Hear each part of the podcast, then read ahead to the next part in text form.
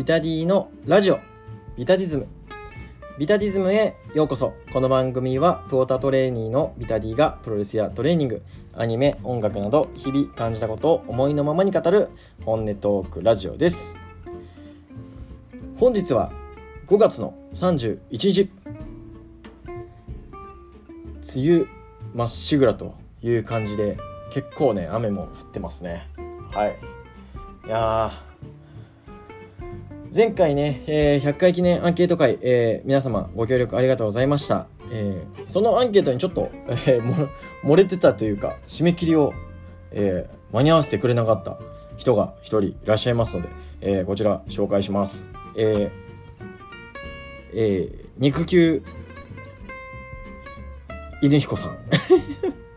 肉球犬えー、ニクさんですね。これ、いや、僕、ニクさんって呼んでるけど、これ、犬彦？犬彦？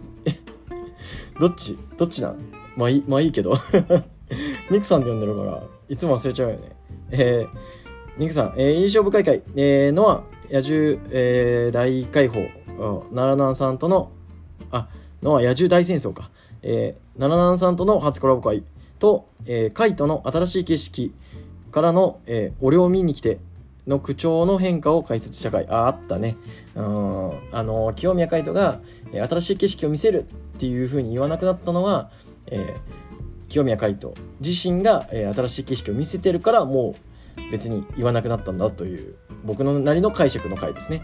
と、えー、二つ島観光ホテルのあんこ鍋自主会。あったね。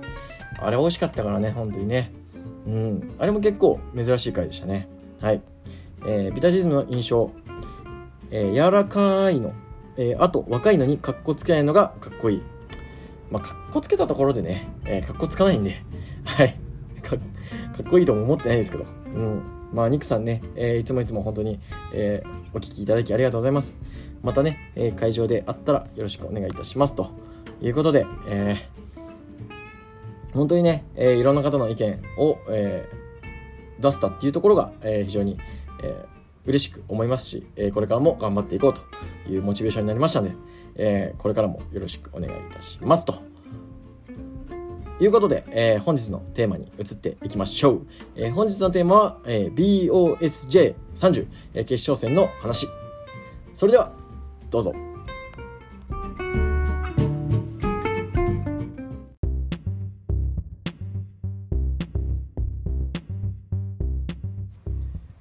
今回のテーマは BOSJ 決勝戦の話。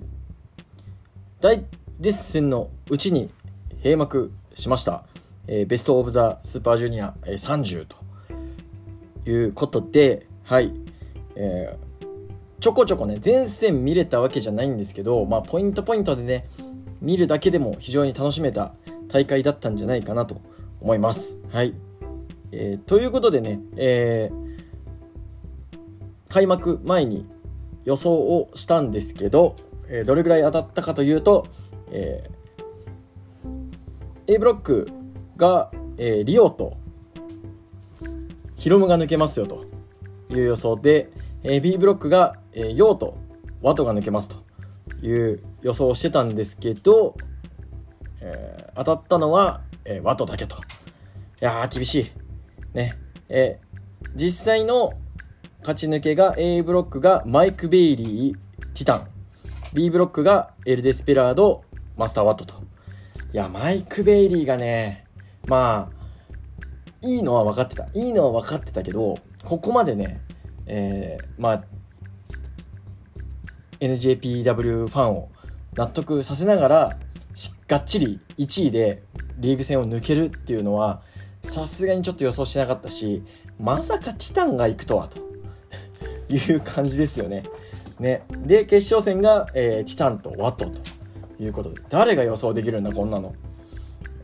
こんなん予想できるわけねえだろと いうことですよね。うん、いやこれはなかなか難しいよ。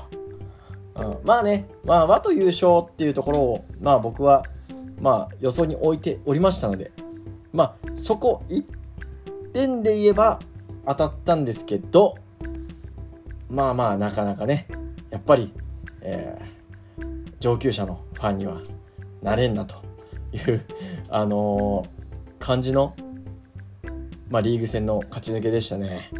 いやはい。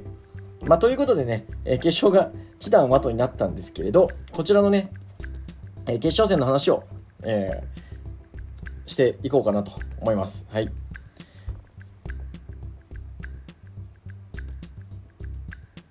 ティタンが、えー、ロスインゴのヒロムに最終戦勝って、えー、抜けたということで、まあ、勢い的にはね、えー、非常にティタンある、えー、状態で決勝戦に入ってきました。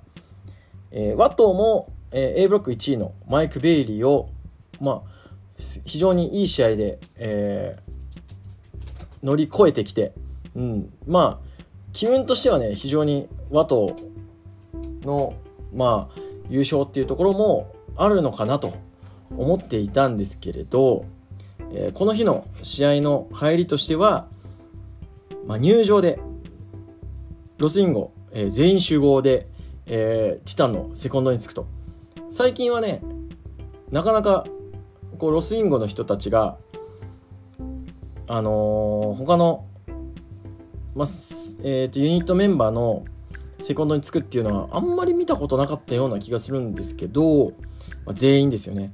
で、まあ、会社の、まあ、会社の新日本プロレスとしては、まあ、一つね、えー、盛り上がり要素を一つまみしてったんだろうなと思ったんですけれど、これがね、想像以上にティタン押せ押せムードを作り出したのかなという気はしますね。うん。まあ、ティタンの試合をちょっと全部見たわけじゃないので、会場の盛り上がり度っていうのが、まあ、どれぐらいこうあったのかっていうところはちょっと把握できてないんですけど、まあ、それでもちょっとこの日のねティタンムードは半端なかったなと、うん。まあ、それにはやっぱロスイング全集合でまあヒロムが負けたヒロムがあのー、ティタンのセコンドについてるっていうところも大きかったんじゃないかなというふうに、えー、思います、はい、逆にワトは、えー、天山。をセコンドに、えー、入場ということで天山師匠ムーブ を久々に思い出した展開でしたね。うん、確かベイリー戦で TTD とかも出ておあったなそんな設定みたいな感じになってたんですけどああそういえばそうだったなみたいな感じですね。はい。でまあ序盤ね試合始まって、まあ、グラウンドの攻防みたいなのやるんですけどなんかちょっと最初の23分かなあのティタンがワトをヘッドロックした状態でこう投げてたんですけどそれがなんか結構頭刺さってた感じに見えたので痛そうだなって 思いましたね。うん。でまあグラウンドが終わってからまあルチャっぽいこう派手なね、えー、攻防飛んだり跳ねたりしながらのまあ、えー、入れ違いをやってで、えー、からの、えー、トペをキャンセルしてえー、プランチャーを決めるっていうね。これは良かったっすね。マジね。うん。で、あのー、ワトがね、蹴り入れるんですけど、おいいやん、いいやん、みたいな。お強いよ、みたいな。前日のベイリー戦もそこそこいい感じだなと思ってたんですけれど、うん、まあ、やっぱり決勝戦ということでね、えー、力入ってんだと。まあ、毎回こんな感じでやってくれれば乗れこう蹴りに対してもワトの蹴りに対しても乗れるのかなっていう、うん、感じはしましたね。うん、で中盤で出たねティタンの美しいケブラータ。いや場外ケブラータですね。これは良かった。すごいね。うん。いやもう盛り上げ上手やなと思って。いやこれティタンいっちゃうのでは？みたいな。多分会場の雰囲気もね、結構そんな感じだったと思うんですよね。うん。で、えー、15分頃、まあ、その子でも結構、ティタンが攻めてくっていう展開が多くて、まあ、全てのやっぱ攻防でティタンが一つ上を行ってたなと。うん。なんか、ティタンってもともと去年とかのスーパージュニアで見てたイメージは結構荒々しい、うん、っていうイメージだったんですけどやっぱ一つ一つがねなんか的確なんですよね。で雑さがない。うん。これが結構このティタンのイメージを覆す試合だったなと。うん。ね。多分ね僕そうね今回のベーススーパージュニアもティタンの試合って本当に23試合しか見れてないので、うん、この全部このイメージでやってくれてたのだとしたらもう、まあ、スーパージュニア MVP でいいぐらいだったかなと。うん、いや素晴らしかったですね。うん、でそこにまあワトが勝つイメージを作るどうやって作っていくのかなっていうところが僕の注目ポイントでしたね。うん、でまあレシエントメンテからのベンダーバールを決めるんですけどちょっとやっぱりいまいち盛り上がらない。うん、であのティタンのね釜固めに入るところはすごい盛り上がるんですよね。やっぱここはまあフィニッシャーとしてしっかりとティタンが作り上げてきたこの大会、えー、通して作り上げてきたものが出たなという気がしたので、まあ、そこはやっぱ積み重ねの違いを感じましたね。うん。で、まあ、20分過ぎるんですけど、えー、ワトがね、勝つ絵が見えねえ。とにかくティタンが強い。いや、すごいよね。本当に。うん、ティタン。いやこれティタン、これワトどうすんだろうなと。思ってたら、えー、通天閣ジャーマン。いや、もう、これで一発逆転かいと思ったらのミスティカが出て、うわー、マジか。ティタンまた一個上行くのかと。うん。ね。で、もう、ね、ワト、で、僕、メモにね、ワトなんとか1000回って書いてあるんですけど、まあ、最終、まあ、最後は、まあ、ワトが、えー、通天閣ジャーマン、えー、を決めて、えー、あれ？通天閣ジャーマンだっけ？最後。そうね。あ、通天閣か。通天閣ジャーマンで、えー、まあ、ティタンを、あ、最後その前に何やったっけな？扇風客か。うん、扇風客あたりをやってっていう感じであとはえー、っとレシエントメンテの、えー、改造版ですね。ちょっと大きいバージョンあの、えー、改造バージョン抱ええー、っと背負い投げる感じのレシエントメンテ。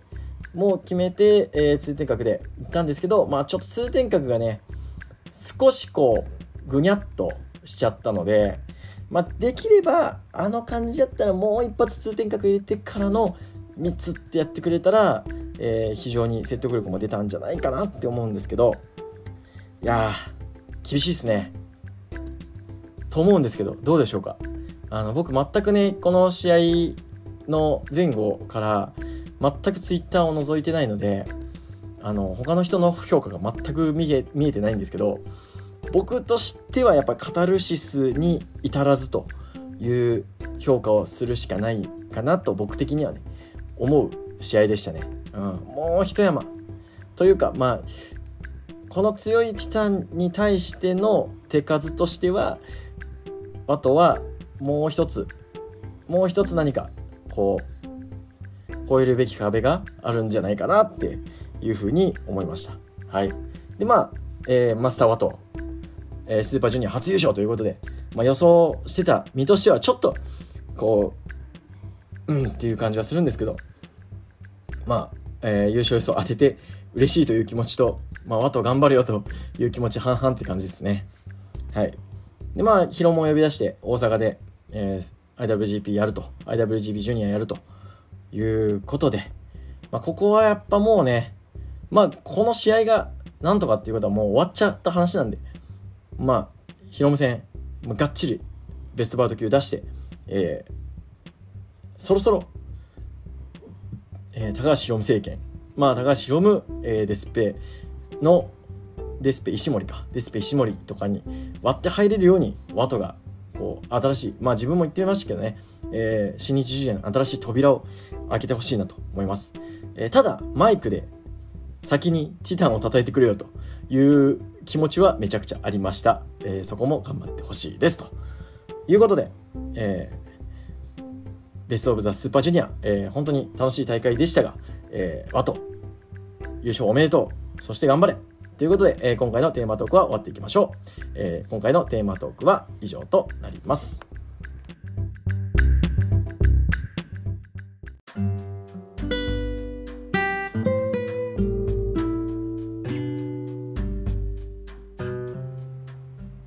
ラジオビタディズムエンディングです。番組ではリスナーからの質問、意見、感想を募集しています。ハッシュタグビタディズムでのツイート、質問箱、リプ、DM までどしどしお待ちしています。そんなこんなで、第102回いかがだったでしょうか？ベストオブザスーパージュニア、え楽しい大会になりましたね。本当にポイントポイントでしか見れてないんですけれど、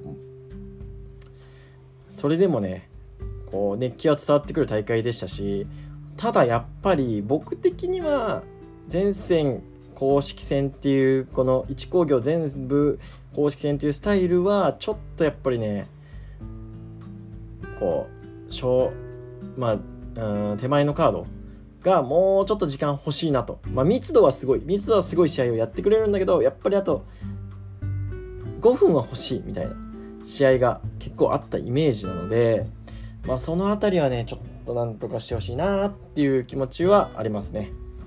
うん。まあ、なので、まあ、なのでって言ったって変えてくれるわけじゃないんですけど、うん、まあそんなあたりをねちょっとまあなんとかしてほしいなというところぐらいですかね。うん満点は。まあ773とかはね前線チェイスやってますんでマジすげえなと思いますけど。そこまで時間ねえわ いやーすごい。本当にねすごいわ。はい。そんなことでえー、っともうこのままドミニオンに向かうということで、えードミニオンね、えー辻対真田。あこれは結構気になるっすね。どっちも別に今めっちゃ好きってわけじゃないけど辻が一発撮りなんかしちゃった日にゃちょっとレインメーカーショック以来の何か作っちゃうんじゃないのみたいな感じしますんで、えードミニオンも注目して、えー見ていきたいなと思います。はい、えーそんなこんなで、え本日のビタディズムは以上となります。この時間のあなたのお相手はビタディでした。